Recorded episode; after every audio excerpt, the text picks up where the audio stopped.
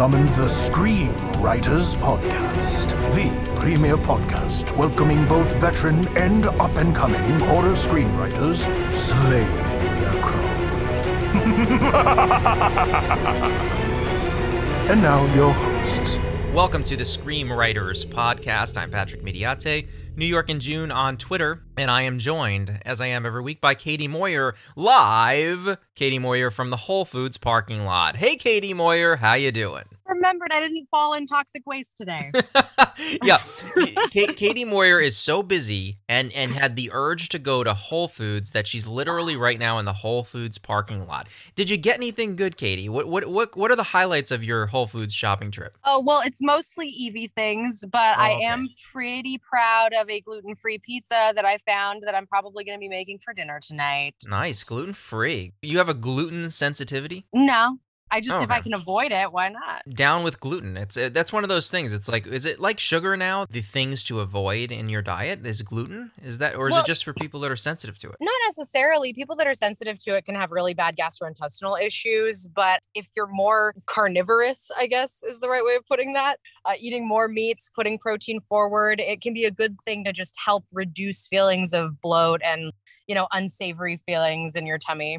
Got it. Um, well, K- Katie's buff. Like for those of you who haven't, who don't know what Katie Moyer looks like, she is buff. She is in shape. So whatever Katie does, whatever you do, Katie, I'm following your regimen. So follow Katie's ideas. If you say no gluten, I ain't eating gluten. It's not happening. Yeah, I mean, you can have some gluten. Don't. I mean, sourdough is awesome, but I do without I'll the sourdough. Say, for all of our, you know, wanting to be buff listeners out there, if you if you're out there, protein, meat, eat meat. It's so good for you. But you know, vegetarians do the vegetarian thing, meat eaters do the meat eater thing. Not all bellies are created equal and we'll exactly. we'll let people, you know, make their own dietary decisions. But I will digress for a second and say that I was on Twitter scrolling around and you know our blacklist episode a couple weeks ago? Yes. Someone called our blacklist episode brave. It, they said it was brave. brave. that we were brave for doing the blacklist episode. We kind of were brave for doing that. We're we're kind of putting our necks on the line, and it's not like we bad now. You kind of did.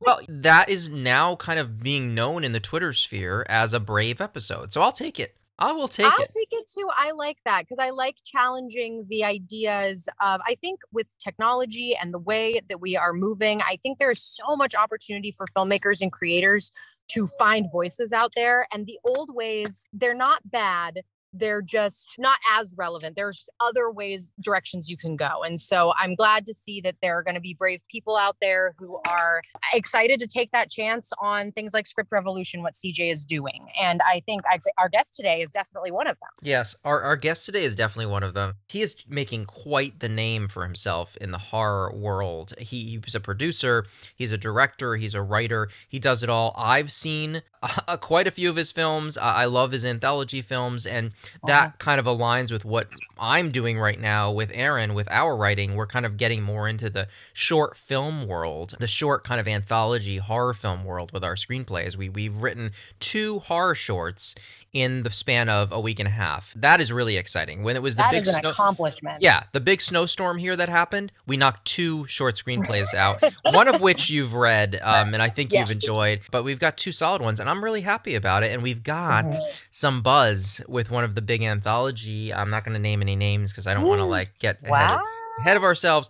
But Aaron's got a connection uh, through Walking Dead to one of the, the big horror anthology. Um, no one shows. will figure that out. Yeah, that's going on right now. So we'll see what happens with that. I'm, I'm really excited about that prospect. But I think we got a really strong chance. So we'll keep everyone yeah. updated. And that's the big superstition, you know, like in, in the industry, you can say so much, but not too much because, you know, if you say too much, then it'll definitely fall through.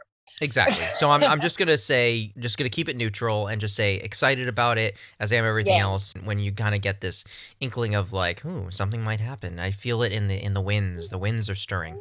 But anyway, great guest on today. Uh, second to last episode, Katie. Before it's actually the last episode before our big season finale, which definitely follows a different format than our typical interviews. We are yes. next week reading the uh, screenplay for Envy Envy, which is Tara Hall's screenplay. Really fun. And then we'll post, once we do like a total hack job uh, with our roles, we'll post the actual film for you to watch because it's really fun. But we're going to do a, a, a semi live read of that. So stay tuned yeah. for next week. It's going to be a, an amazing grand finale of season two. Very excited about it. But yeah, you'll definitely want to catch the actual film with production value and professional actors. For sure. We will try to do it justice. And Tara does have some great actors coming aboard to uh, does, voice. Yes. Yeah. So, so I'm excited about that. So it's not going to be a total hack job, but you get to hear Katie and I try to, um, to act, which will be interesting. but for today's episode, we have Aaron B. Koontz. Awesome dude. I've seen so many of his films. Pale Door, Scare Package. Come on, people. Oh, Pale Door is amazing. Pale Doors is awesome, so much fun. But we've got him on the show, and he's got quite the story. I mean, he's he's been he's doing it all. Like I said, he's got mm-hmm. he's making a huge name for himself in the horror world, and I can't wait to ask him the burning questions that we have. So excited to bring him on, and don't want to wait another second because we've been doing so much talking. And Katie's ice cream is thawing uh, from Whole Foods, so let's get That's okay. right I'm to, eating it. I've yeah, taken let, to eating it. Yeah, he, she's she's already started broken into the pints of ice cream. So let's get right into Aaron's intro.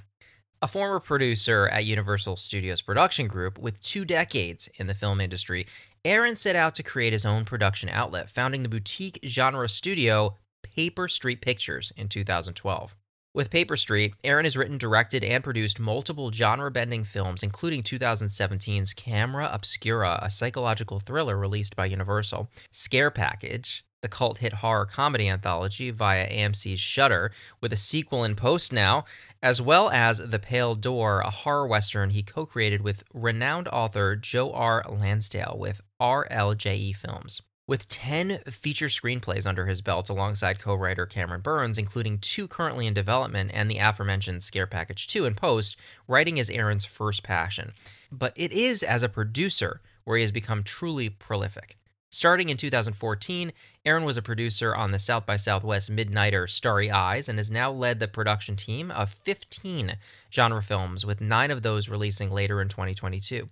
Some of those upcoming titles include the Lucky McKee directed and Stephen Lang starring thriller Old Man, Emily Hagins coming of age horror comedy Sorry About the Demon, the feminist horror Trim Season, and the Alicia Silverstone led shark infested thriller The Requin. Aaron's most recent venture is co founding and launching the consulting firm Blood Oath alongside multiple industry veterans, geared at helping both experienced and new filmmaking voices through their mantra of making scary movies less scary to make. We all love that.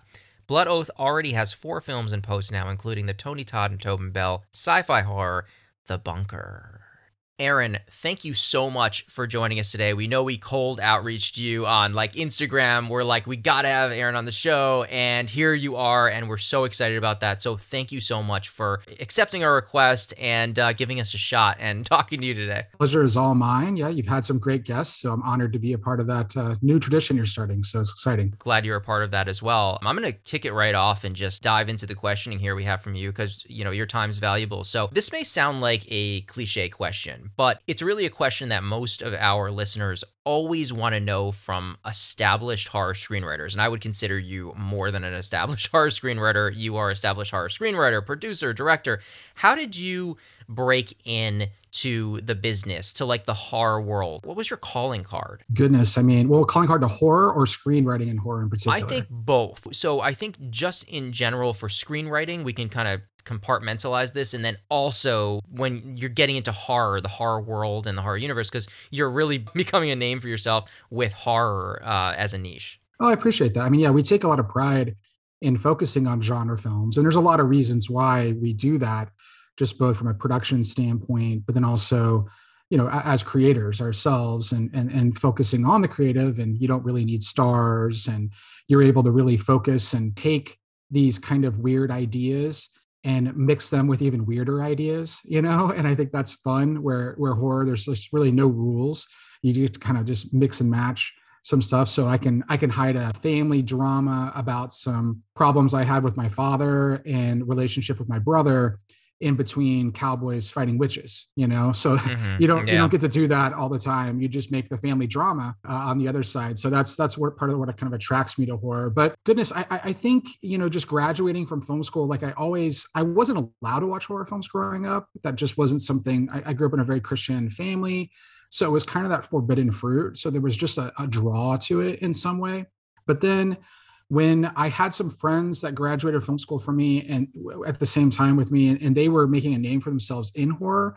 So honestly, I kind of thought that maybe they could help me out. Uh, that did not end up happening, uh, not in any fault of their own. It just didn't really work out that way. But I was like, well, wait, I know some people. Maybe maybe that can can really inform where I want to go because you know my cinematic idols growing up were Altman and Paul Thomas Anderson, Steven Spielberg, Yeah. you know, and yeah. Spielberg definitely does does genre for sure, but I love. I mean, Paul again. Magnolia is one of my all-time favorite films, Oh, if not totally my with all-time favorite. Yeah, it's like Magnolia and Jaws. Like for me, it's like which is a weird combo, That's a- know. that is a combo. but they really are my two favorite films. So you know, I always thought that was part of what was kind of drawing me drawing me in that direction, and maybe make something coming of age story. And I, and I still have that in me, I'm sure, at some point. But genre films just have this kind of like weird heightened awareness to your surroundings and ways to interject drama and conflict in any possible way. You know, there just there aren't again there are no rules, and I just think that's really exciting, and that kind of freedom creatively to say, well, how do I, how do I, because you know, as a screenwriter, you're always talking about conflict. It's like, how do I throw conflict at my characters? How do I find ways to, you know, stop them in their journey and have them push through? Well, I mean, you can throw the craziest stuff in the world. Can I curse? I almost curse, but can, you can throw the You can craziest. curse. Definitely. Okay, feel free to curse. We've been doing it for the last few episodes, especially with Bonnie last week. She was all over it. So feel free. Oh, okay, okay. It'll so now that I know it's just going to happen now, so I'll, I'll keep that in mind. But No uh, but yeah, you know, you can throw so much shit at the wall, right? Like Yeah. that's that's what becomes fun about it, and, uh, and you know, and, and and there's all these experimentations that you can do with genre. I just think makes it really exciting when you're trying to tell those stories. do you attribute your you know success in the business and breaking into the business do you do you attribute that to what? Like what's what would be like if you were to attribute that to one thing like actually getting in the door and doing what you do? Is that just you not just writing it but doing it? Or do you attribute that to someone who like helped you out along the way or other than yourself? And maybe it is just yourself. First, I have I have a great team of people, and Paper Street Pictures, our production company. You know, I, I have folks that I graduated with, and you know, when we hit those low points, which we all hit, you know, we kind of pick each other up. So first and foremost, I think my team and my partners, I think, are the biggest, the biggest opportunity and the biggest reason why we've been able to push forward. But I think so much of this is just kind of that kind of unbelievable drive that we have to just take these hits and keep getting up. Uh, I mean, the first film we had made was a very tumultuous experience. It was called Camera Obscura, and we had that that film funded and then when we lost the funding three different times and it took over almost five years. Wow. then it finally gets made and it ended up being made with nbc universal which was also just a completely crazy situation to begin with. But then once it came out it wasn't even my version of the film. I had final cut but they didn't even release the story that i wanted to release and it was definitely disheartening and and but we still got the movie out there. So it's like this you're so happy that you kind of push the ball. Like christian mccoy has that great that great phrase of uh, saying about screenwriting is pushing this 10,000 pound boulder up up a you know up a mountain and then Mhm. directing is running down the other side trying to not let it kill you. There's something about that you know that you're trying to do and we had we had worked so hard to get that boulder up that mountain and then in the directing process it was just oh no what the hell's going on? Why we can't do that. You're not letting us do that. And and then and then this version came out that was different and we kind of got squashed by our own boulder that we pushed up the hill you know? So right. That was tricky. But i think so much of this is just a every no is one step closer to a yes kind of mentality. It was so hard and it's still so hard. It's still so hard. Every every movie is a miracle and that's truly it. But i went to the places that people told me like oh that's a waste of time. You know like i'm like well but there's investors there right? And like yeah but but they're not going to want to talk to you. I'm like well if they're there i'm going to go. And i would scrape together what little money i could to fly myself out to LA and, and try and take meetings and, and and just put myself in front of people, constantly put myself out there and fail. I just had to be okay with failing. And we we were. And every time it happened, I, I just I had to believe more than anyone else in the room. And now I meet with people and they're always kind of caught off guard. Like, oh my God, you actually made that thing. Like I remember that. Yeah, you made that movie right you know and nobody thinks we can make it for the budget that we want to make it and that's why you know, I became a director to protect my writing and I became a producer to protect my directing. Sure. And Mhm. and that really kind of happened in the, you know, scare package pale door kind of phase of, of what's going on. But even in those, you know, the pale door, that original screenplay, if you watch the movie, they're very different.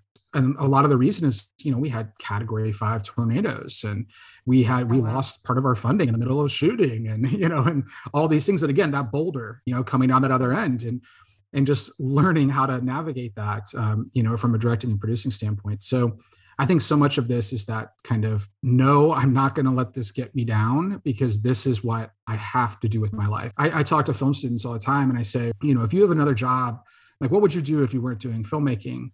And and they're like, oh, I would do this. I'm really great at this. I'm really excited about this. And they immediately jump to that to that question. Mm. I usually say, you should just go do that then. because Good answer. It's, Very uh, good answer. but if you pause and you're like, I don't really know. I mean, I guess I could do that, but I just, I don't know. This is kind of, I have this calling. If you have that calling, then you know, you know it, you feel it, then you can't let it go. You're just, Yeah. it's just not going to stop you. And you're going to continue pushing that, that boulder up the hill. And I'm really proud of the fact that we've been doing that. And I mean, you know, we've been working on producing a lot, but this year, 2022, we have between eight to 10 movies that'll release in 2022. N- Not all of those, obviously, I didn't write all of those, but we developed scripts with mm-hmm. all of those directors. And that's part of that writing process has really helped me as a producer as well in that way. Now I have people who come to me and they say, What do you want to do next? And I get to pick my specific script that Cameron Burns, my co writer, and I, that we've worked on, that we want to develop because we've showed this ability elsewhere, you know, that people trust us with the money to, to get it where it needs to go. I mean, looking at your career as a whole, too, what you see, the IMDb, it's writing, directing, producing, and it is your own work.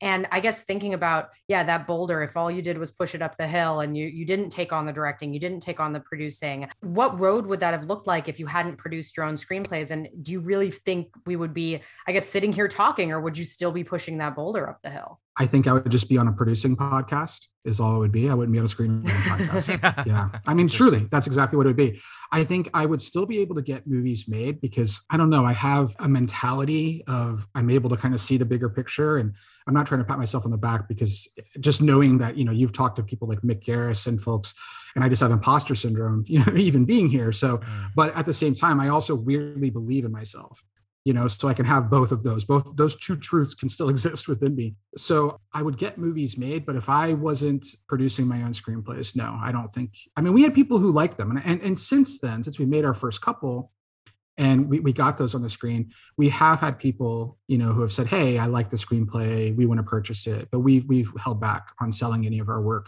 We want to be able to make them ourselves I want to start with with Scare Package, which is an anthology film. This is a two-parter. First, how did you come about getting involved with Scare Package, right? And second, my writing partner Aaron and I have been, you know, writing. Uh, we wrote two horror anthology sor- shorts that were pitching around town, and and have been really having a lot of fun with them. Do you see writing horror shorts for something like an anthology film as a good way to become noticed as a horror screenwriter? It's kind of like a back door in a way because they don't take as much, you know, time to put together. You can compartmentalize them and put them in compartments, and then try to pitch them individually to anthology series. Do you think that's the way in? So first part of the question is how did you you know get involved with scare package how did that come about and you know getting everyone else involved and second is writing for an anthology film like a way in or kind of an interesting way into a back door of the screenwriting world I think writing an anthology film, writing uh, segments is just writing shorts, and writing those shorts, I think, is a great way in.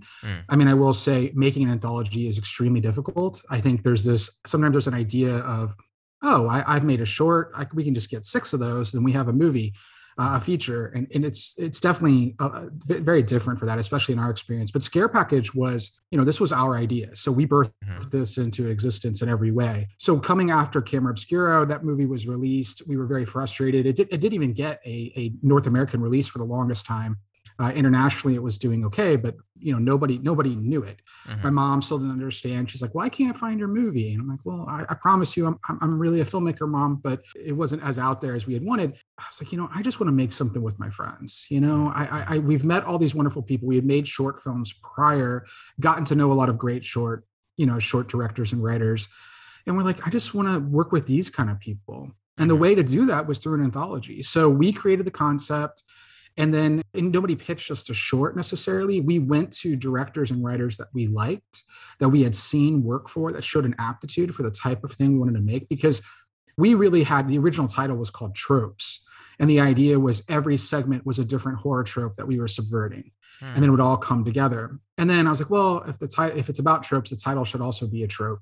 So we kind of did that Silent Night, Deadly Night, you know, chopping mall kind of adage and went mm-hmm. with scare package. That's where that came from. We asked folks, you know, hey, I like what you're doing. I love this short. And some people were like, hey, you can have that short. I'm like, no, we want it all to be original, created for this you mm-hmm. know, specifically for this idea. So if someone brought us now, now there were folks that we talked to who said, I had an idea, I've never fleshed it out. And we're like, you, yeah, keep going with that. And but we worked with them. We take a lot of pride in our development of, of projects. So, you know, we'll develop the idea together, we'll help them, we'll be giving notes and and but we want them want it to be their vision. That's really where that's kind of stemmed out of is just an idea of can we make something inexpensively enough that we're not going to have outside influences. We get to do this truly the way we want, as silly as we want. Camera Obscura was such a kind of a downer of a film, and, mm-hmm. and uh, mm-hmm. you know it was meant to be that way. You know, it was a gut punch, but that was it's like I just want to have I want to feel different. I want some. I want to end with a smile on your face, and literally, the movie ends with them running with smiles on their faces hmm. and that was just something that we wanted to kind of put out in the world and and i think the timing of that during the pandemic was very helpful because i think people just wanted an escape and that's part of where i found my voice too i think as a filmmaker i have never had more fun making a movie before than I did in Scare Package. And I had a lot of fun making the Pale Door as well, but we just hit so many, you know, Murphy's Law was just such an asshole on that one. And mm. I don't like Murphy. Um, and the worst uh, sometimes, right? Oh, Murphy. Goddamn Murphy. Stupid Murphy. uh, so that was not easy, but still, you know, I think we were able to kind of find that we want to make things that are fun. We want to make things that feel like I haven't really seen that before. Like we, I had never seen an anthology, horror anthology, especially that was all horror comedy. I found myself liking a lot of the comedy aspects in other anthologies. So that was like, well, that's that's an in. That's interesting to me. Now I'm getting excited about this because I didn't want to compete, you know, with the VHSs and the creep shows they were too big mm-hmm. and they had they had so much writing you know writing on it already in, in their background. So mm-hmm. that was part of our our angle. And then yeah then we found these filmmakers developed the stories together. Cameron and i came up with this whole concept of how we wanted them to work. And then once we had some stories and we we got them to a point where we were happy with those writers then we wrote around those stories the core concept film and the big finale which ended up being about you know 40 50% of the movie. The sequel that we're working on now is even more of that. It's more of a central story that we've written, and probably over an hour of the movie is that. And then there's small segments that we go into outside of that. That's what I really loved about Scare Package was that the framing story was really compelling, and it, you often see it taking a back seat to the shorts where it was almost it was just as good as those shorts that were in it also of course talking about shorts we want to move to features too and talk about the pale door because there was a lot of buzz around this film when it was first making the rounds on the a lot festival. of buzz so much buzz yeah. i mean like i remember um, the buzz around this thing and i was so excited there was so much buzz that i was like blair witch project buzz because it was like western and pale door and i was like yeah yes I can't wait. Can't wait. Yeah. Well, and horror westerns are rare. I mean, you and they run the gamut of like mm. there's Ghost Town and then there's Bone Tomahawk, you know, yeah. um, yeah. of the production quality, all of that. And so I'm interested to hear about how you guys came to, you know, bring it to the screen. Uh, you know, and especially you've got the dialogue heavy scenes and then action picking up around about halfway through. And so how did that uh, let's just brass tacks, how did it get produced? Tell us about the process you know, The Pale Door was actually two different scripts that we had had. So coming after Camera Obscura, which did well internationally. So Universal came to me, The Witch, Robert Eggers' The Witch had come out, and they said, "Hey, we want to make some, you know, we want a witch movie because of course that's what they do, right? It's all derivative and like, oh, that's successful. We need to do another thing like that." So they came to me like, "Do you have a witch movie?" I'm like, uh, "Of course I do." Uh, just let me have till Friday, you know, and uh, yeah, and then had to come up with something. I I went and I pulled out this old script that I had that that kind of touched on the Salem witch trials, and but it wasn't really working for me. It was one of those ones that just kind of got you know we got to a fade out, but it got put in the drawer. And then I had written a western separate from that that was another kind of weird poetic title. It was called the the play turned tragic about this group of cowboys that came to a ghost town and then they had to hold up over the night and then they thought the ghost town might be haunted but they end up kind of killing each other. And and it, it was cool. It was it was a, a, decent idea but it just was not it kind of fell apart at the halfway point. But i love the characters. Mm. and i said you know what if we mix these two and they get to the ghost town and there's a coven of witches? And it just like clicked so I went back to Universal and I was like, hey, I got it. You know, here's what I want to do. And they're like, wait, what? Cowboys and witches? Like, we just want normal witches. And I'm like, I don't know what a normal witch is, but okay, let's cut to, you know, a few years later. I'm on a panel, a screenwriting panel, oddly enough. And I'm uh, sitting next to Joe R. Lansdale, the renowned author. And I, first off, the fact that I was on a panel with Joe Lansdale is just ridiculous enough. I should have been in the crowd, but I was, you know, such an honor to be there. And I told that story and then Joe turns to me and kind of puts his hand on my shoulder and says, Aaron, and I'm, I'm not going to do a Joe impersonation. I love you, Joe. I, I, just can't do it right. But but in his thick accent, he tells me, he's like, you need to make that. That's great. And then he turns to the crowd and he's like, I'd watch that. Who else would watch that? And then it's like, who would watch that? And they all raise their hands. And he's like, see? And I was like, oh goodness. Uh, okay, I guess I I probably need to do this. So we go to dinner that night and then we kept talking, and I was talking with his son Keith, who's also just a wonderful author, written some X Files comics and some other things too. He's like, "Well, maybe we should do it together." And I just was, "Are you kidding me?" Joe R. Lansdale is interested in this idea. So originally, Joe was going to write with us, but then he had some commitments, and it got kind of tough to to make happen. And we were writing with Keith, and he's like, "Look, I'll just give you guys some notes." And then Cameron and I did our first draft, and we sent it to Keith, and he would kind of cowboy it up a little more in some fun ways because that's just so much of what they're style is. Like if you read, you know, Bubba Ho-Tep and Cold in July and, mm. and, and yeah, westerns you know, have a very just, distinct yeah. like pattern and it's good to get that like knowledge yeah it was fun it was just a really fun experience it's the first script that we had written you know we, we wrote the, the whole first couple drafts ourselves but as the first one we started to really collaborate with someone else and keith really came in and help me find the heart of it. I mean, the original ending of the Pale Door was this extremely dark. There was like actually a creature with the witches that shows up, it's like a crow creature, and like eats Jake at the end. And Wild. It was uh, it was completely insane, and it would have been fun. Don't get me wrong. I, I've always thought it would have been a lot of fun to still make, and that's kind of where my first my first instincts go there. But Keith was like, wait. He's like, this is a story about two brothers. This is a story about redemption. This is a story about you know not following in your father's footsteps and and grief and pain. And and he's like it needs to come back to that. And he was right.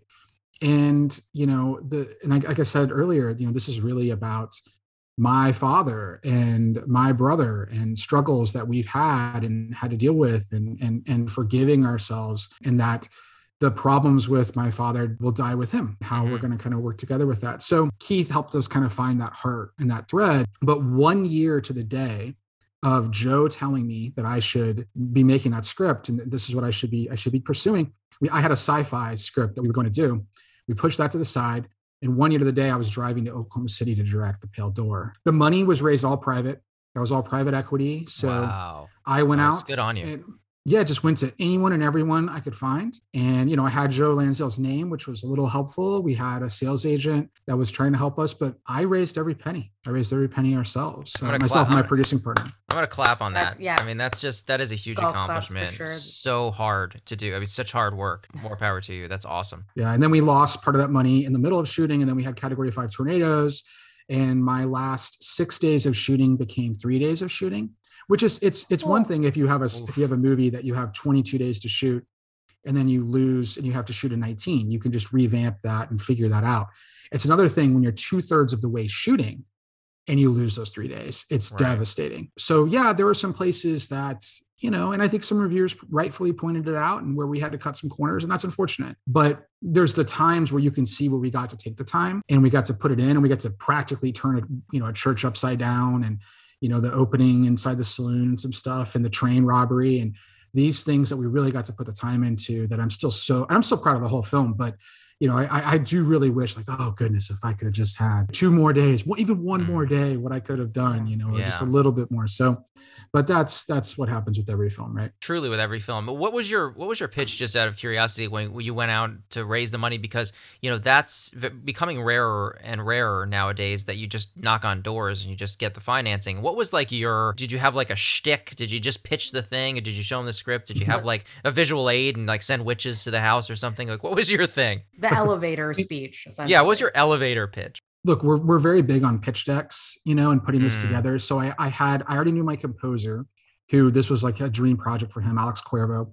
I had him kind of put together some music, like some sample music, Nice. and then we put that with some visuals. And we had we had some some drawings of what I wanted the witches to look like, which were kind of the raw doll witches, but as if they were burnt at the stake Love it. because I really I wanted to build folklore into this at the same time. I think you know horror works for me even more when you can ground something in a reality, whether that's a heightened reality or, or there, but it's just something that kind of feels tangible. Mhm. Um, and and so knowing the horrors, like I'd read the story of a woman who was chased out of you know because mo- most witches, the people they witches, goodness, people they called witches during the Salem witch trials right. they um they were stoned or hanged. They weren't actually burned but overseas they did burn some. But there was a story of someone who ran because she was pregnant and she was going to be stoned and then they found her in a town many towns over a pregnant woman and they and they burned her. Um and now whether or not that's true i don't know but that was to me like re- that's real horror. Like that Yeah. I, I i still Oh,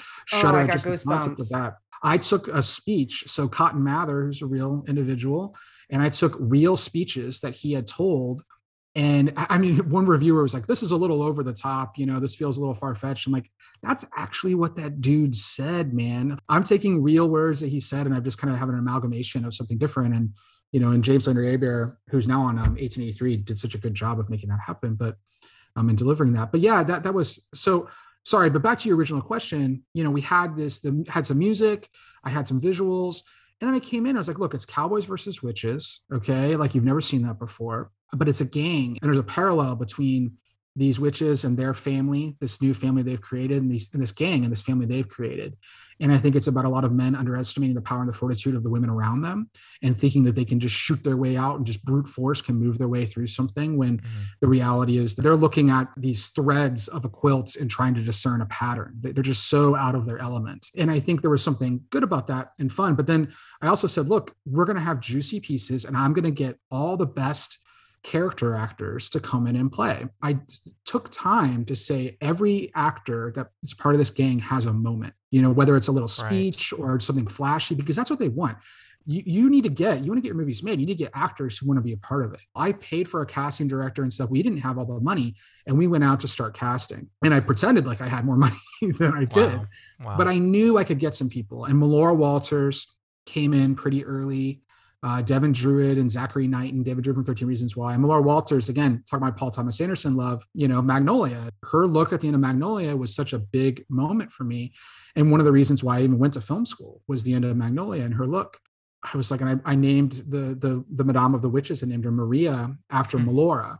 Mm. And because I like I like when I'm on set, I like to call you by your name, your personal name if I'm talking to you, but then if it's character, I, I call you by your character name for that direction. It's just a way that I differentiate. So uh, I wanted that. But yeah, I named it after her. And, and I was like, it's got to be her. I wrote her a letter and everything. And, and she came on board. And then once you have Zachary Knighton from Happy Endings and Devin Druid from 13 Reasons Why and Melora Walters, who, you know, should have won an Oscar, and you have the three of them together, it's like, oh wow, you've got a little interesting cast here, you know, and then Stan Shaw and you know, and Bill Sage and and Pat Healy, and you, you just Yeah. and all these great genre actors come together. It just it just got everybody very excited. I told you the story of driving. When I'm driving there, I still didn't have all the money. I just knew we would get it. Mhm. I knew we would get it. I do not advise that for a lot of people. Um, you know, I think you should have your money before you start, but we we had enough to get started. You know, then unfortunately we lost some of it, which was just just horrible luck. Someone who Just just, fell a through, personal, uh, personal Oh. incident, and uh, they they were sick. But either way, you know, I think again it's that kind of fastidiousness. You know, just you're just pushing forward. You're like, oh, I got to do it. We got to do it. I got to push this up the hill. Got to find a way. The train is leaving the station, and so we had to jump on board there, and, and we did. And but when you when you combine character actors, Joe R. Lansdale's name, Cowboys versus Witches, I talked a lot about uh, Red Dead Redemption. I will say that because Red Dead Redemption was the most popular game in the world at that time, and still is one of the most popular games ever made. And people talked about how westerns don't work internationally. That no one Mm. internationally wants to see a western because it's such a, you know, American, you know, history. You know, I was like, well, that's not the case for Red Dead. Mhm. That really showed that there was an appetite for westerns, you know, um, across the world. And I used that as an example, and it kind of shut them up a little bit, and that definitely helped. And it did because internationally we we had some money come in for the film. I've been dying to have you on to talk to you about this because when I was first watched Pale Door, right, one thing I did notice was in typical Western fashion, Westerns are very dialogue heavy. They they have a lot of different developments with characters. There there are a lot of conversations, you know, not just your typical Westerns, like even Tarantino's films, the Western style films that Tarantino does, very, very dialogue heavy. And this was no exception. You have a lot of dialogue for, for a good portion of this horror film which to me, I'm wondering if you saw any challenges there when pitching it, or, you know, usually they say, hey, like if you want to try to get a film through, like make it action action action action action right? But a lot of dialogue transpires in that you know in that room right before you even get to any crazy action towards the second half. Talk a little bit about that. No yeah no look that's an astute point because that is where it's interesting. We had a very divided audience on this mm-hmm. movie. And depending upon who you talk to, they loved the exact opposite. Mm-hmm. So there were some people were like, "Oh, this was great," until you got to the witches and all the horror started. I just wanted to stay being a western, mm-hmm. and there were a lot of people were like, "Oh my god, just cut to the witches already, cut to the horror already," mm-hmm. and they didn't want the horror. And, and and I knew that that was going to be a challenge, and it was something that we kind of embraced because I personally love that. Like I still mm-hmm. think there's a world for where that can work. And we did, we cut some of it down. Believe it or not, it was even more on the on the page. I was like, you know what? I'm making a Western first. Now, when I pitched it, I didn't pitch I was making Western first. I pitched I was making a horror film first. I will clarify that. But I knew I was making a Western that happened to have witches you know, and had some of these other elements in it. But that's what I wanted to make. You know, I'd written that fully. I'd written my Western. I just didn't have that conflict that I wanted. And I created the conflict through genre and that was that was fun. But you have to kind of stay true to what you think it is you're going to make. And regardless of some critics who were divided the film has done extremely well. I mean we were the number one horror film and the number one western on itunes you know at the same time. And like i don't think mm-hmm. that's ever happened you know so that's amazing. It's, it's what a cool accomplishment. Yeah you know and it's it's odd but it's it's not for everyone for that reason but but it was for me. And i think that's part of what's important is that i think so many people focus on i'm supposed to write this movie like that that derivative person who's a wonderful human at Universal who was like, "Ooh, The Witch did well. Let's make a witch movie." Mm-hmm. And it's like, no, no, that's just not how it works. As soon as you start that game, you just you're never gonna you're gonna be behind the, the yeah. It's always that person at Universal that says, "I I yeah. used to work. I worked for in Universal in the back. I worked for um Mark Platt Productions, like in the little bungalow back there, and uh, I just it's so true, Aaron. Like I just remember the if I, I can't even count on my fingers like the amount of times where someone said, "Oh, they're doing a, a horror film." About this or that. Let's do one of those. Let's can you find me one of those? You know, it's like it's such it's such a true thing. Yeah. yeah. And it just misses the point entirely, right? Yeah. So if well, you just stick to what you know and what you love, there are other people out there that are going to see that and it's going to resonate with them too. So if it resonates with you, it will find its audience because you're part of that audience. You're a real human who watches movies, and there are people like you that are out there too. Yeah. Sure. And I know we've seen, I feel like we've heard this theme multiple times talking to all these accomplished screenwriters is that theme of we take the drama first, we take the Western first, we take the romance or comedy first, and then we add in those genre elements. And that's uh, what we hear uh, time and time again with successful horror films and i just i think this is another great example of that what you just said. Well i think it's always important you know if you're doing these and i love genre mixing you know i, I just think that's so i mean horror comedy horror western you know we have horror sci-fi. I'm i'm writing a horror sports movie right now yes you know finally someone. I've, wow. I've never seen that before. that's why like the replacements with zombies or something? It. uh, it's it. called i can say it's called demon derby and uh, yeah it's oh, kind of low meets... katie this is right up your alley. That's a that's a katie oh like gosh. name for a that's yeah, great. it's it's uh yeah a texas roller derby team that inadvertently sells their souls yes. to satan in order to win the texas Derby uh, Can I like invest a dollar in it just to be a part of it? Like, oh my gosh. But yeah, I mean, our our um this meets that on this, you know, which you have to do all the time is uh uh-huh. it's Glow meets Glow and Ted Lasso meets Evil Dead 2 and maybe Scare Package a little bit. I'm yeah. sold. I'm oh my sold. gosh. I, I want to invest more than a dollar in Wait, this thing. I'm yeah, now is it wrestling? No, it's it's it's okay. roller derby. Yeah, roller it's roller derby. derby. Yeah. But, okay. But Glow right. is in that kind of like ragtag group of characters that have to come, and also right. women, all these women that kind of come together. But again, that came out of me saying, I haven't seen that before.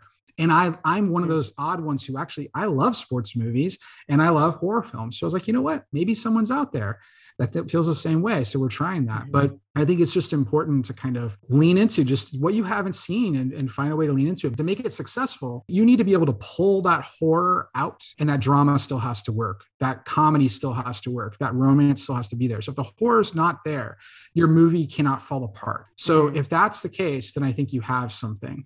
But if not, if you do pull that out and it does fall apart, I think that's where you need to keep going in your rewrites. Patrick and I were talking about this. Um, about I just wrote a story um, uh, that's getting published in April. It's a rock star story. It's a story, a musician's story, and it's about revenge. But there's also Eldritch monster Kraken in it. Um, and I we were just talking about if I were to adapt it, and I would say, and I was thinking like if I wanted to adapt this, I could probably take the monster out of it completely and just make it the drama and the horror that could happen like on this ship in the midst of this revenge tale that's happening too. And um, so it's interesting to kind of think of it that way. And that's a good approach if I choose to adapt it.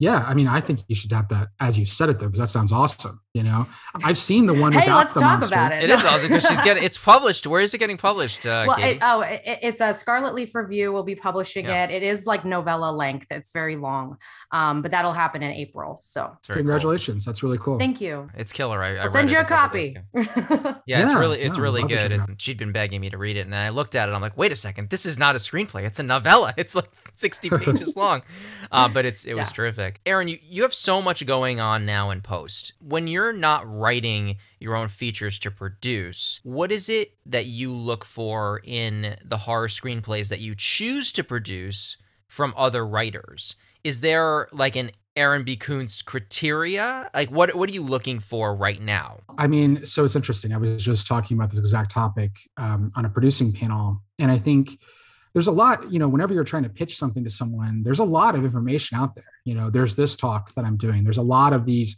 I've been a lot of podcasts. I've done a lot of interviews, and I think there's a lot of information. So I think it's first and foremost, it's I want to find someone that's done their homework. I wrote an article recently on Letterboxd uh, that was about horror with heart. And you'll notice if somebody were to read that, they would quickly see that that's actually what I'm looking for, you know. And I think it's something that that is connecting with me right now.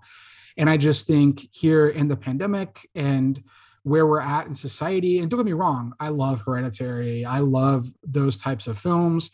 We have one film called Old Man. That's a little of that right now. That's pretty hard. You know, it's, it's not a horror, but it's but it has a you know it has that kind of punch to it. I'm really just finding myself being drawn to something that has a message first and foremost but it also has something to say about like what pushing forward and and overcoming adversity. And, and that's why it's been fun to write this horror sports movie because the the tropes of a sports arc you don't have to like sports to feel connected to a sports movie because you're just rooting for the underdog Mhm. right? So that idea of rooting for the underdog can permeate into this like over the top you know horror film. And i think finding ways to put those together can really be can really be interesting. I want something that i can't write. That's that's part of it. I really do. I really want mm-hmm. something that's like oh i don't know about that experience. Like i don't have the connection to where you're from or your culture or where you grew up or your background or ethnicity or something. There's something probably that someone has as an individual.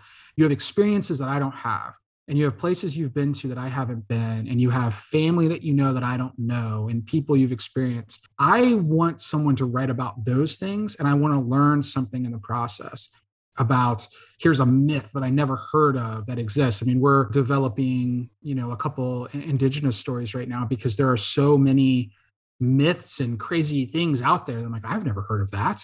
Yeah. That is so cool. Like, oh So oh my many. god, like, there's Yeah. and they're just unbelievable. So, you know, we're really going to push, you know, native horror. That's something that we're looking at for sure. But I also talked with someone, uh, you know, a young individual who's from Alabama.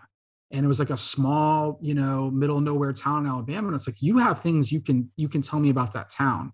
Mhm. You know, you have things that you can you can talk about that that can make this unique. So I just I just want to find a strong voice, you know, a strong voice that understands. And then uh, the script itself, look, I'll be 100% honest, right? And this isn't always right, but I will just admit that I do. And I know a lot of other people that do it. We get a script, we immediately scroll to the bottom and we see how many pages there are. And if it's, you know, over 105, 10, Yeah. there's probably a little eye roll, Right. uh, depending on the genre, right? You know, if it's a Yeah. period drama, fine, but I'm not reading a period Mhm. drama. So, right. you know, Right. Right. uh, and then and then I and then as I scroll back up, I just look for white space because eh, you get those scripts that are just paragraphs, mm-hmm. you know, seven, eight, nine, you know, line descriptions, and it just does not read like a movie, okay. you know. And I think right. a script is a blueprint. It's not just for reading material, right? It's not a novella. It is a blueprint to make a film. And you should have those dramatic pauses. You should have those ups and downs. You should know when, you know, I don't care about we see or bold this or I don't give a shit. No, that stuff matters. What mm-hmm. matters is do you pull me in when you need to pull me in? Do you know how to space it properly on the page? Do you know how to create dramatic that timing that those those beats and i can just scroll i'll just scroll through it real quick and kind of see i'm like oh this looks like a real screenplay and there are a lot that I'm like, this doesn't look like a real screenplay.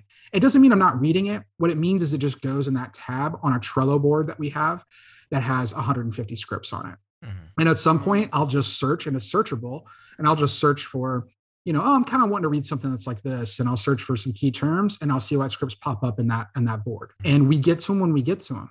But when something has a deck that's really interesting, has a perspective that I haven't heard of, has a killer log line, and some visuals and then they actually have taken the time to understand what it is we're looking for and it fits it fits the paper street pictures and then blood oath is another company that i have those kind of you know models. Then you go to the top of that list. It goes in and then i we have readers and then i send those off to our readers right off the bat and yeah. we ask them to give us some coverage. So basically when when someone uh, first off you, you probably don't accept unsolicited material right? It has to come through someone or do you have like one of those forms? I know everybody's different every company's different they'll some will have a form you can fill out you know send send a query letter or something like that do you accept those are you the kind of mindset at, at paper street and um, that you just don't do that and you want it to come through a legitimate source or a friend or no i mean look i love when something comes from a friend because that's curated you know mm-hmm. that's someone i of trust course. who's saying that but no by all means i mean you can't send a script itself but you can send the, a query letter you know a, even a deck Hmm, uh, is fine. I don't, I don't mind that, or at least a few images. Um, some people make tone reels, you know. So yeah, by all means, people can submit that to us, and we take a look. I look at every single one. Doesn't mean I'm going to respond to everyone. I guarantee you, in the time we're on this call, somebody is is emailing me, and that's fine. That's that's fine. I appreciate that. I was that person emailing. I mm-hmm. sent hundreds and hundreds of emails. Sure. You know, on on our films. I've done that so many times, and I still do it you know i'm pitching on a, a series right now that's it's even a known ip and i'm sending out cold emails to sure. some folks so mm-hmm. you know it's just part of the game and i understand that and i respect that but if that if that is well written and i, I can tell when it's copy pasted not to mention in google i get my email through we use G, a g suite you can see when it's copy pasted too because you can see that the the lines you know it changes the text color and stuff and like they just changed mm-hmm. my name and mm-hmm. they put that in there i'm like this is not you're not taking the time and I think just taking a couple extra minutes to to curate and make sure that you know who it is you're talking to goes a long way. Um, so yeah, yeah, yeah, we're we're totally open to that. We don't want to create barriers to entry when we remove those, that's but we really, do want really someone who has the that believes in themselves enough to take the time to say, I think there's something really of value here, and and and you show that by taking the time to add that value into your own inquiry. So you think it's not out of bounds to actually send a, a deck, a, like some sort of a deck, um, like a pitch deck, to production company? I mean, at least for you, along with a query letter. Does that? Do you think that helps you visualize things? Do you think that puts you at a top of a of a stack? Do you do you think that gives you an added benefit? Well, I'll say this: if I have a number of scripts, it it might take me a while to read that script. If I get a deck, I will always click on it and scroll through that deck you're just getting eyes on it, guaranteed. Mm, you know, I think that's, that's part of it. So on on Blood Oath, we it's jointhebloodOath.com. We're about to revamp the website, but but there's some good information there. But you can go to jointhebloodOath.com and it asks if you have a deck. You can send the attachment right there. You can't send the script, but then we will request the script if we want. Typically, I think it's great to just put like an image or two in a log line and say, I have a deck ready to send. That tells me that you're even more kind of aware. And I'll usually respond with like, go ahead and send the deck. And then if I like that, then I'll say, yeah, send me the script. You know? Do you, do you read every email that you get that comes in? Like just at least skim over and read it, or do you kind of just like have so many that you're like it's it's one of those lottery things where it's like, oh, I'll just open this one, open this one. Uh, well, I don't read every email I get because I still am not very good at organizing my email, and there's a lot of spam and stuff. But I will say query when it comes to attention to me and you know it's it's a query letter. I read every one of those for sure. Right. And sometimes I might not make it all the way to the end if I just doesn't if I can feel if it doesn't feel like they put the time in. But if you have, I will Right. read that for sure. Yeah. That's fantastic. And I love what you say about horror with heart that you're looking for now. I mean, that's always been a motto for me because I think growing up, right, and you said yourself too, you love the Spielberg, you love like the the Magnolia kind of that feel. And I used to love that growing up as a kid, right? Just regular movies. So for some reason, when I write things that are horror based, I always infuse this like heart to it, but I think that just comes naturally from a subconscious place, right? I definitely share your sentiment for for being looking for something like that because most of the things that I that I write and do and and that I feel passionate about and watch and consume are all like the horror and, and with heart world, you know? Yeah, yeah. I mean, I think you know, you think of a couple examples recently, like Train to Busan, pure horror. Okay, Oh. that, that, Oh, that yeah, is pure. pure, horror. good. But if you're not crying at the end of Train to Busan, I question if you have a heart. you Yeah. know, I mean that Yeah. Right. pulls on those heartstrings in every way. Um, you know, Let the Right One In. I think Let the Right One In is such a beautiful love story. Yes. But it's also completely a horror film, you know, and it has so many horrific moments. And even that ending with the pool and what's happening there is so horrific, but it's also so sweet at the same time. And it's Yeah. just, is there a way to do that? And I think, you know, horror comedy, you know, plays a good way. Now, look, horror comedy is still hard, harder to get made than straight horror. A straight, scary horror script, high concept, limited locations, and you can cast up in one or two spots, meaning you can have a name in one or two of those spots. Those films are the easiest to get financed for sure. Right. They're just not always what I want to make. You know, I do want limited cast, limited locations, but with maybe some some playfulness to it, maybe some fun. I mean, I love Super 8. You know, I love what JJ Abrams did in Super 8 because to me that feels like the ETs of the world and that time and that those kind of era films. And I think, you know, that was Stranger Things before there were Stranger Things.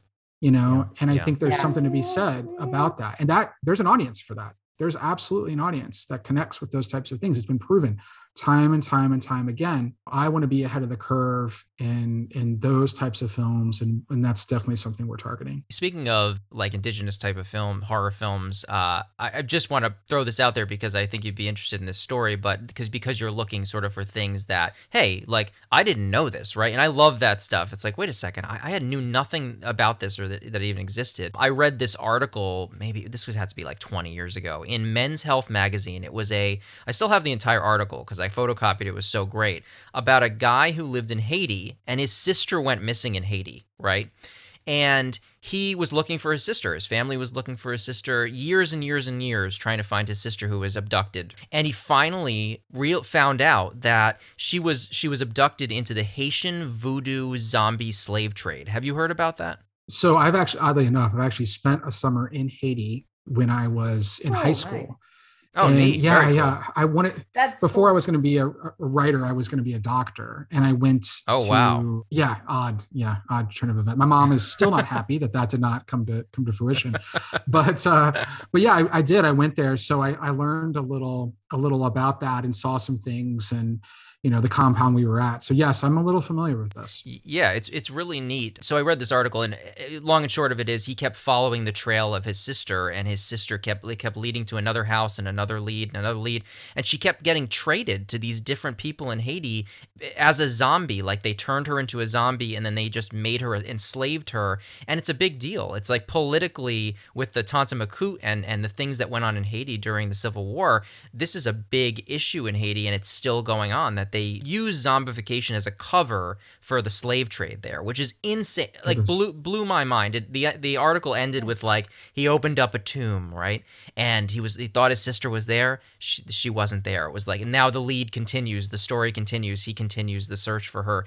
and she's a zombie somewhere. People would see her on the street. It's like, oh, I I saw this woman walking around like she was aimless, you know, as a zombie around the streets. She was in this person's house in this person's backyard, and I always find that it found that interesting. So so I wrote a screenplay uh, with my writing partner Kristen, which actually did pretty well um, festival wise. But like, it was about a girl who got abducted from like you know the suburbs of New York City. She went on a field trip in New York, got abducted into the Haitian slave trade in Haiti. They abducted her there, and her you know kind of clever cop father who was on the verge of retirement decides to figure out you know where she went and it leads him to haiti and like this huge zombie slave trade. It's cr- absolutely freaking crazy but i bring that up because when you said hey stories that like you hear that you didn't know about this one stuck with me for so long that it was like a 10 year development of this screenplay from the time i read this awesome article to like having that that seed of an idea to develop that screenplay that was kind of like taken meets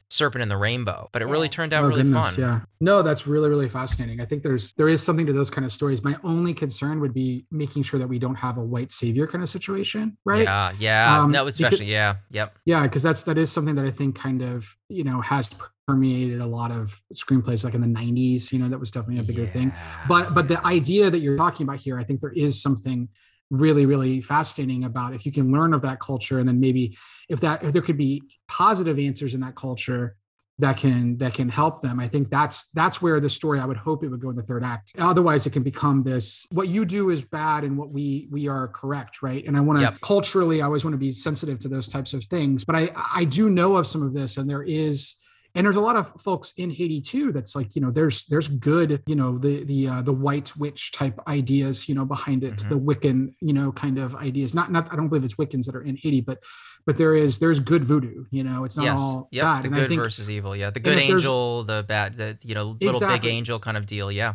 yeah yeah the the the one that you feed right on the shoulder kind of Yes. idea. Yes. And- Yeah. Yeah. Yep. And i think there's something that you know if if you know this person can be fall into this and, and see the the evil but then also the good that's there can help unearth what that evil is. And and it helps him deal with some other problem in his life you know that wasn't there. And now now you have these really interesting characters. So yeah that's that's a really cool it's a great kind of like foot in you know to this high concept you know crazy thing that is based in reality right? So yeah that's Yep. definitely relevant to the kind of things i'm talking about. Yeah, and it's really interesting you just said that about the the white savior kind of deal because when we were writing it we thought the same exact thing, right? So, you know, what we did was we actually and, and you actually hit it on the head too because you're you're actually developing this as your your mind like thinking in that way. But we thought of that too. We said, you know, why don't we give Nick who's the main the cop that actually has to go as his daughter, why don't we give him like this this issue, right? He has like this kind of addiction towards like me- medications and anxiety and all this stuff because he was an ex-cop, right? So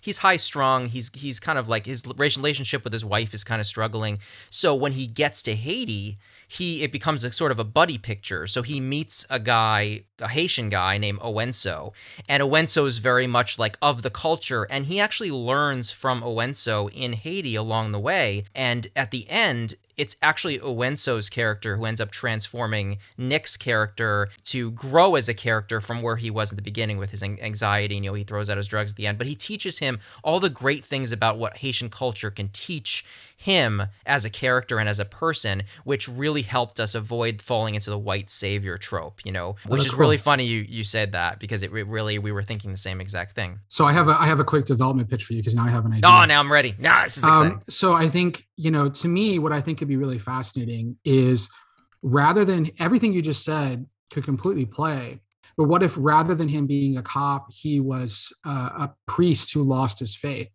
oh, and and and had lost his faith, and then when he gets to Haiti, he's having to wrestle with like believing in the good that's there, and they're like, look, there is this good that's here that can help you find your daughter but he just doesn't believe in that anymore. And he's having to struggle. It creates more conflict with that character this inner struggle of now i have to believe in the good in order to overcome the evil. And at first what's happened to his daughter maybe even that's what caused him to lose his faith. Like why would god allow this to happen to me? And it doesn't have to be a religious story. It just needs to be about someone who's trying to find this connection. Right. um, I'm, I'm not a religious person so you know even suggesting this but like sure. um, I'm an atheist, but um, but I just think there's something about that loss of faith, like in a Signs, you know, kind of what M Night did. Yes, I was just going to say the there's same thing. He he you know he he loses his faith after his wife dies. Yeah, and he gets it back at the end. Yeah. Yeah, I think there's there's a interesting parallel there that if that's what that journey is, and then he's had and and he's learning something, and whether or not it, it shouldn't be overt, but whether or not something connects him to that and the good that's there, maybe that can be what brings him back.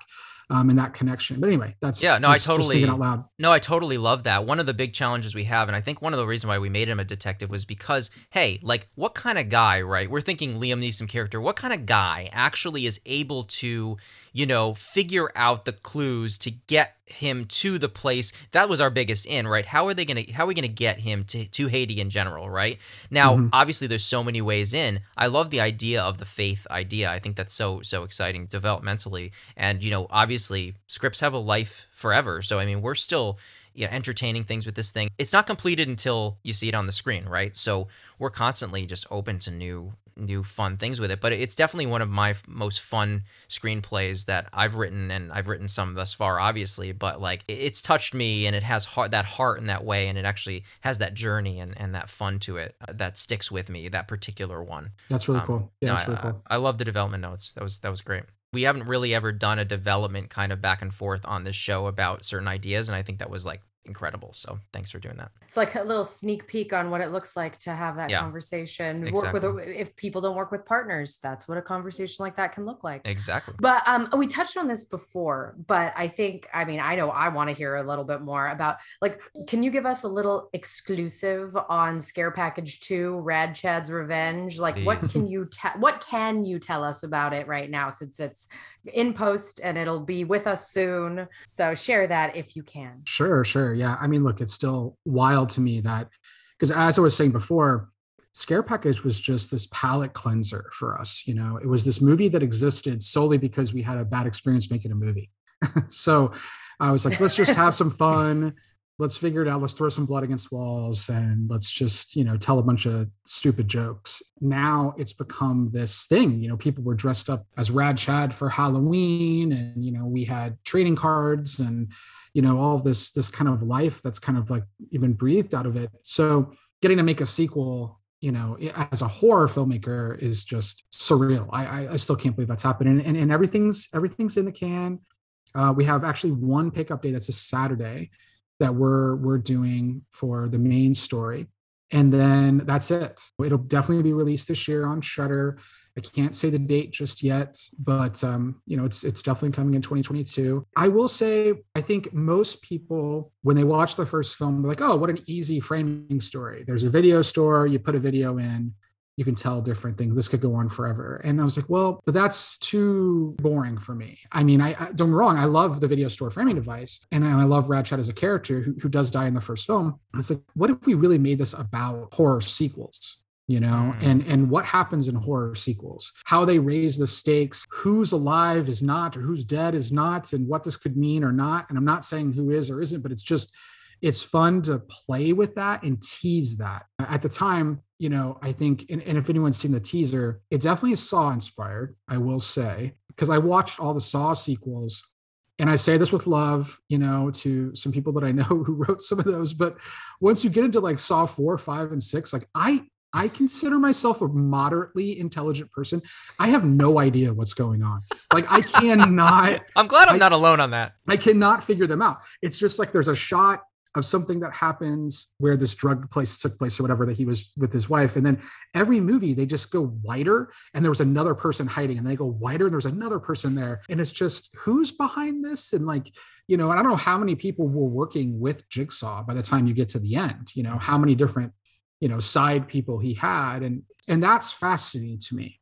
This idea that a movie that you have that exists that if you just go to a wider lens, if you will, then all of a sudden you see more of what you didn't realize was there. So mm-hmm. that's part of our approach with this. And it starts out at Rad Chad's funeral. I'll say that. It starts out at Rad Chad's funeral. And then it kind of goes into some completely wild places from there. But it's much more of the framing story. That's that's really the key part of the sequel is the framing story. And then we have four segments that happen within that framing story, but they're not in the way that people will expect. You know, looking at your IMDb, like you are kind of a little bit of like an anthology king. I mean, you you do love the anthology style. I mean, there's no denying that based on your resume. When you're accepting, and I'm just saying this also because I just wrote two short films, four anthology films. We actually wrote them, Aaron and I, for um, one of the big anthology series where Aaron's got a connection and we're you know trying to get them read for the next season. But like when you're looking at like an anthology film, how do you accept submissions for something like that? Do you get people that send you short scripts for the anthology world, or do you just kind of like develop those with with folks you know, or how does one get an in with like a short screenplay for an anthology? So, well, on Scare Package One, we just had this list of all these people that we reached out to. We didn't tell Mhm. anybody we were making this. So we had reached out to people we already knew. Mhm. So there was no real submission process. Now, when we reached out to those folks, we said, hey, pitch us. Mm. Here's what the kind of tropes we want. And we gave them a list of tropes. And then once we picked a couple, we would say, hey, those are off the board. So try and focus on different things. And, you know, but with the sequel, we had so many folks that we didn't get to work with on the first one that we really wanted to find a way to work with. So we just kind of went back to that same well. So there wasn't really a submission process there either. Um, now I will say we want to make as many scare package movies as we can. Sure. So we have had folks uh, over the course of the past couple years, you know, since Scare Package released, that have said, "Hey, I have an idea, you know, for a Scare Package, you know, segment." So I think if it's horror comedy and a real trope and something that's there, if we're lucky enough to continue making them, I think, and someone said and submitted an idea, yes, I think there's a world where where that can be the case. We do, we do try to focus on, you know, having a diverse group of folks, you know, and just having some different perspectives. Like we made for Scare Package Two, the majority, the, the the core story was what I did, Cameron and I wrote, that I directed, and that's you know in Oklahoma where we directed that. But then we also shot another segment, you know, well, actually another segment was LA and Oklahoma, one in London, uh, one in Minnesota, and one in Australia. So it was kind of all over the place, um, you know, in, in that regard. But that was that was deliberate. We wanted to have, you know, different perspectives, like I was saying, just some different takes on uh, what this could be. So Scare Package could go a little international if we could. I think it's very, very cool that you actually had the tropes there and then you kind of put those out there and said, look, what kind of ideas do you have within these tropes? You knew, you know, the stories you kind of wanted to tell, whether that's, you know, vampire comedy, whether that's whatever that is. You knew sort of the route you wanted to go with the type of horror you wanted to be a monster thing and then you did an open call sort of for things like that and you i'm guessing you probably when you have stories come in you you kind of put them on the the blackboard and you just just pin them up there and you wait until the next one and maybe that's when that one might work right Yeah, yeah, actually. So Cameron and I wrote one of the segments, uh, one of the four segments we also wrote. And then we we found a director for that because we just we just it just kind of came to us over New Year's while we were working. We were producing another movie and um, that got delayed by a couple weeks. And we were like, you know, we were stuck in quarantine and we are like, let's let's write a let's write something. And we wrote a segment. Actually, we wrote two segments. One didn't make it, uh, but one did and you know we hired a director for that so we have one other one that we're excited about maybe could be in this and if we're able to make a third one that could be in a third one but yeah we do have some ideas too so yeah like we have a trello board that's just everything. That's just filled in a google drive. That's just filled with random ideas and things that we're developing. So yeah i mean anything's there. I mean i, I do think we're excited about doing well i don't want to get too far into like I, we haven't even released the second one but i have some unique ideas uh, that we would love to explore if we're lucky um, in a third one. I, I love it. So the last question we have for you is and we ask this of all our guests what scares you? Well, the short answer is aliens. mm, because like abduction Stephen- in the middle of the night Well, so I, I watched that movie Communion with Christopher Walken back in the day, and I read the Oh, book, yeah. Oh, and then. Fire in the Sky, and those. Oh, Kinda Fire in the Sky's scared me. fire in the really sky will do it I mean, God, that scene with like the Yeah. eyes and everything. Yeah, It's just, yeah. but but then, and I was okay, and then I got I was kind of better with it, but then I, I I saw the speech of Stephen Hawking before he passed, talking about how statistically there must be aliens out there. Mhm. like that that just there are. And i was like wait what? And so then once that happened that's the unexplainable that my pragmatic logical brain cannot connect the dots on. Our size in the universe is something i truly cannot quantify because no one can truly quantify that. That unknown is scary right as far as Yeah. far as what's there. So that's definitely something and then you know i mean i think there's a little bit with me it's uh that i'm just not going to be able to make movies anymore Mm, that You a scary thought I get scared. I just get scared that uh, someone is going to peek behind the curtain, Wizard of Oz style, and realize like, oh, this is just you. You're the one that's making all these movies. Like, yeah, you don't get to do that anymore. Mm, No. And that's terrifying. I can't.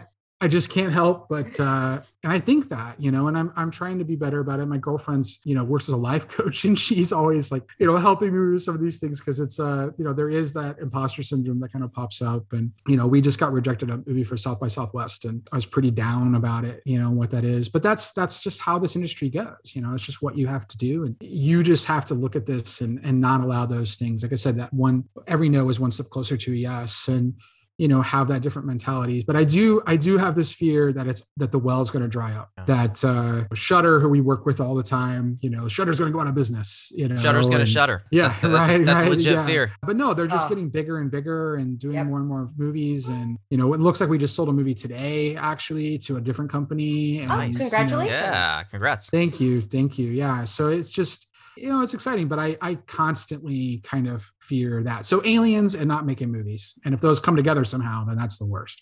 Per- perfect answer for that to that question. Perfect. And we haven't gotten aliens yet and they are truly Oh my scary. gosh. truly scary. Very very Goodness, scary. Yeah if aliens I'm- kept me from making movies that's the I'm worst i having, guess. Horrifying. Like this ah, total like movie moment, like story moment where like I mean don't don't make it about movies, but if there was a character who was like about to lose his job, his life is going terribly and his life is becoming meaningless and then all of a sudden aliens land on earth and he has to rise to the occasion of being the hero, that would be a great movie. Let's yeah. just throw I just had to get that out because it just like threw on my Just- brain. yeah i mean that's you're constantly trying to you, you have to wear your protagonists out and just have them feel hopeless. So that way once they reach that top they reach that mountain you know there there's you, you feel that accomplishment. So yeah just beat them down with everything and then have yeah and have aliens show up and they have to be the one they have to be the one to Yeah. do it Like yeah I falling mean, down meets War of the Worlds. yeah i love, Love it. falling down you forgot your briefcase i love that Yeah. one. the best one of my favorites so aaron where can folks follow you on the social nets Sure. Well, where you all found me, uh, I'm on Instagram at Aaron B. Koontz and Twitter, Aaron B. Koontz. I mean, I, there's another Aaron Koontz out there that's an imposter, so I, I use the B. Um, but uh, yeah, I'm on you know Instagram, Twitter, Facebook, and I, I, I for the most part engage with folks, and I'll try to get to to most people that reach out and and talk. So yeah, very. I think I'm friendly. I think. I mean so far you've demonstrated been nothing friendly to- less yeah. nothing less than friendly um and what about websites like where can people submit things like see more about paper street and you know your your multiple companies that you've got Yeah, so you can just go to paperstreetpictures.com. We're about to come on our 10 year anniversary of Paper Street, but had I known that we would do this for this long and actually make it a real business, because I did not know if it would at the start. People always call it Paper Street Productions, but uh, but it's Paper Street Pictures. I also have um, this. It's a genre consulting company called Blood Oath. That is where we took a number of people that are different experts in different fields. Like we have a casting director, we have a sales agent, we have two distributors, we have you know a, a festival guru and then myself and ashley sneed who's one of my wonderful producing partners at paper street um, who does budgets with us and everything and line producing and producing and myself and we're this blood oath collective that exists to help i mean our motto is making scary movies less scary to make so the idea is Oh, that I love that. We're just looking for different ideas and there's a pitch form you can go to jointhebloodoath.com and then there's there's a couple social pages but they're not very active you know at the moment. But i mean i do check them. I'm, I'm one of the people that logs in and we'll check them from time to time.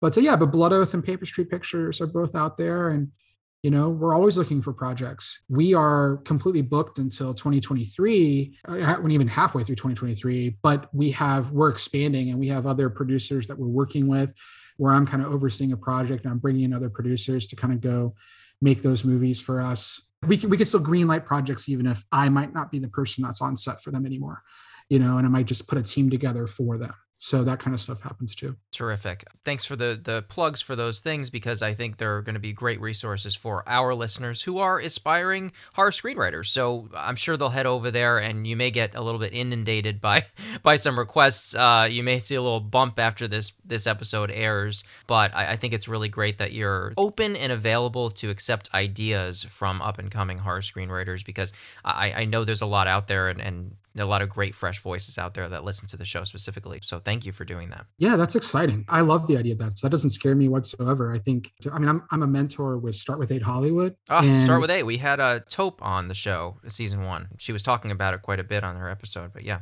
Oh, that's wonderful. Yeah. And that's been such a rewarding experience. And I've just gotten to meet so many amazing women of color that are trying to, you know, find their their path and have their opportunities. And they they've suggested other folks and, and whatnot there. And so I'm just I'm just always eager to look if if somebody has a killer screenplay, I want to know it.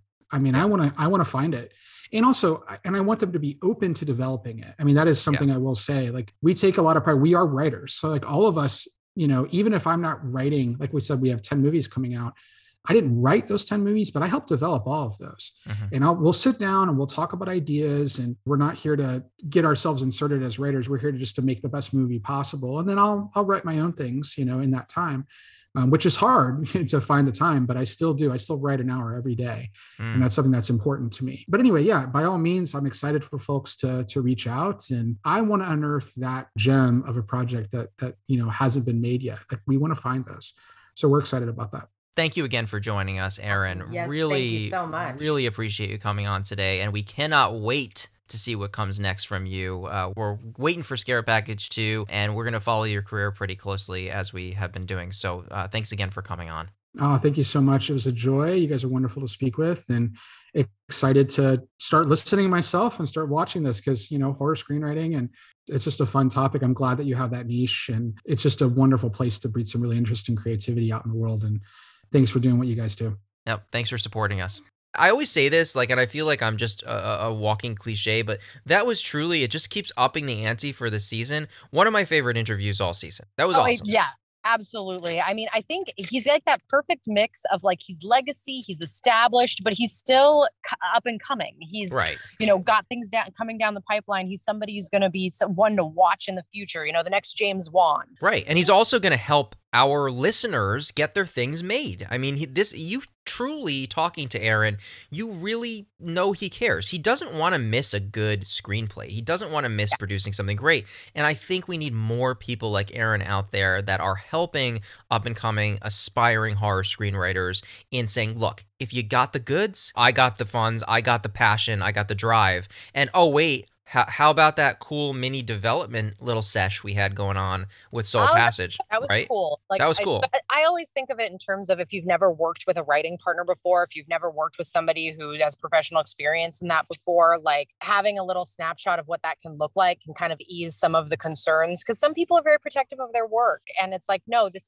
it, being a collaborative process. If you're open to the ideas that are being given to you, then you're just going to make your craft better. Exactly. Perfectly put. And a great way to end off our second to last episode of the Screamwriters podcast. Oh, oh my God. Can you believe it, Katie? I can't. I won't. I refuse. I'm done. Actually, don't we have next week with the Rich Marathon? Yeah, well, we have the next week. But, like, I mean, I'm as far as our usual format, our usual interviews, and our witty right. banter, like, that is, it's, it's, it's end of season two. But, but, Katie, Katie, I'm saying right now, I'm putting my foot down. We are back for season three, October 2022. Just a few months from now. Go enjoy your summer. Go in the pools. You know, drink your mai tais. Go on vacation. But write guess your what? screenplays. When, write your well that too. Write your screenplays yeah. while you're doing all that stuff, and then come back when the leaves start to fall and that crisp smell of fireplaces in the air, and you know the the cool chill in the air of of both L.A. and East and West Coast. I know there's that cool chill and that fall feeling out there in Los Angeles too. When you oh, feel yeah. that feeling of fall and the pumpkin spice starts starts marinating, fall's here. We'll be back. Mark my words, come join us with your pumpkin spice lattes join and your us. UGG boots. Join one us. of us. Google gobble. One join of us. As always, until next week. You can hit us up on Twitter at ScreamwritersPC, Instagram at ScreamWriters Podcast. We're on the Facebook. We're on the LinkedIn. We're even on the LinkedIn. You can LinkedIn us. I don't know what will happen if you do that. Try it out. Or you can hit us up uh, on the email, screamwriterspodcast at gmail.com. Please, please, please, if you like what we do, review us, rate us, uh, say Subscribe something nice. To Subscribe to us subscribe to us. Um, we have grown so much over the last uh, few years. I can't believe I'm saying this few years. Please subscribe to us. We want to be the first, you know, thing that pops up on your phone when when we have a new episode every Friday at 6 a.m. ET. Bum bum bum. But until then, keep writing and stay scared.